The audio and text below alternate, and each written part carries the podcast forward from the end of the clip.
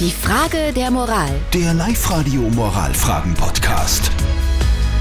Darf man eine Scheidungsparty machen, wenn es der anderen Scheidungspartei voll schlecht geht?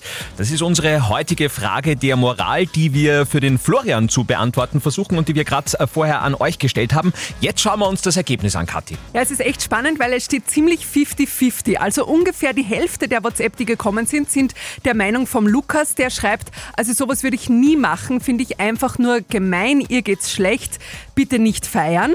Die andere Hälfte ist aber extrem für Feiern. Zum Beispiel auch die Johanna. Sie schreibt, meine beste Freundin hat genau das gemacht, also eine Scheidungsparty. Und es war die beste Party seit Jahren, lustiger als die Hochzeit. Also macht es und genießt den Abend einfach. Ich kann das voll unterschreiben. Ich war auch einmal auf einer Scheidungsparty Echt? von einem Freund. Die ist schon ein bisschen vor dem Scheidungstermin losgegangen, muss ich ehrlicherweise Oh. dazu sagen. Und äh, am nächsten Tag läutet dann in der Früh das Telefon und dieser Freund ruft an und sagt, boah, bin ich eh geschieden.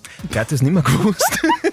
Na gut, aber das nur nebenbei. Äh, Ist das jetzt moralisch korrekt oder unkorrekt? Life-Coach Konstanze Hill hat das abschließende Urteil für euch. Das ist die Entscheidung jedes einzelnen Freundes. Wenn jemand sagt, ich finde es unmöglich, der Frau geht's richtig schlecht, ich gehe nicht auf die Party, ist das vollkommen legitim. Und wenn andere sagen, naja, er ist mein Freund und ihm geht's gut, ich feiere mit ihm genauso. Das äh, gibt's kein falsch, kein richtig. Es ist Ermessenssache der Freunde und nicht zu kommen, um zu zeigen, ich finde das nicht cool, wie du mit deiner Ex umgegangen bist, ist in Ordnung.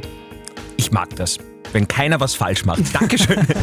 Die Frage der Moral. Der Live-Radio Moralfragen-Podcast.